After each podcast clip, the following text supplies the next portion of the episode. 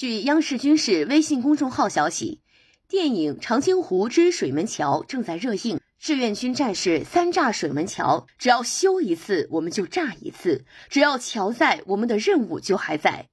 你知道吗？电影的原型，第一次炸水门桥的志愿军英雄郭荣熙，现在还健在，今年已经98岁。第一次炸桥是他拉响炸药包。今天听郭荣熙带你回忆真实的水门桥战场。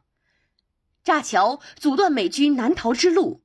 1950年11月6日，抗美援朝第二次战役打响，志愿军与敌军苦战数日。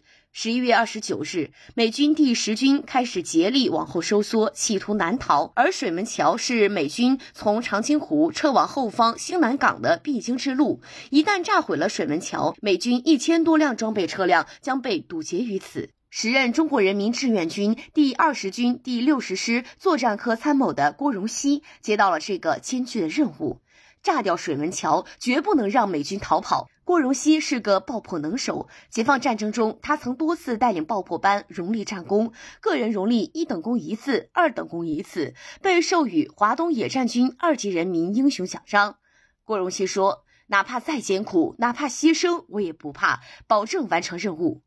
三炸水门桥，一个排的战士全牺牲了。这次炸桥，郭荣熙带领一个排的战士捆扎好3大包20-30斤的炸药，在夜色的掩护下向水门桥方向出发。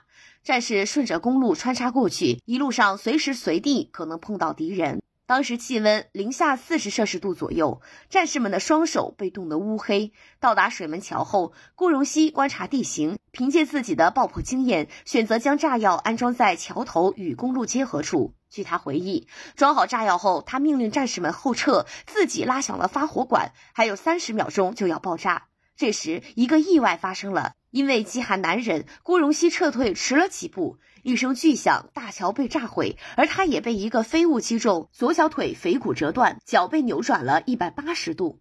水门桥被炸断之后，很快就被拥有现代化装备的美军工兵修好了，修复、炸毁、再修复、再炸毁。在第二次和第三次炸桥任务中，有的排在执行任务时，整排的战士全部牺牲了。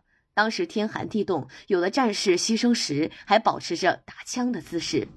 几天时间内，志愿军不惜一切代价，连续组织炸桥，最大限度地迟滞了美军撤退的步伐。二次入朝作战，郭荣熙说：“死也要死在这里。”负伤后，郭荣熙回到国内，他最放不下的是那些还在朝鲜战斗的战友。考虑到他的伤病，部队领导不让他再去朝鲜。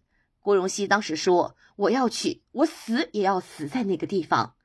”1951年5月，郭荣熙回到朝鲜，再次与战友们并肩作战，直到1952年6月随军回国。离开朝鲜那年，郭荣熙28岁，很多同他一样年轻的战士却永远长眠在了异国。电影《长津湖之水门桥》上映首日，江州徐州军分区组织志愿军老战士观看，电影激起了他们对烽火岁月的回忆。他们说，只要阵地还有一个人，就不能退。今天战争通过电影的形式表现出来，今天我们能坐在电影院里回溯历史，最应感谢和致敬的正是这群最可爱的人，因为他们的付出才有了这来之不易的和平，才有我们现在的幸福生活，永远致敬他们。感谢收听羊城晚报广东头条，我是主播姜丽。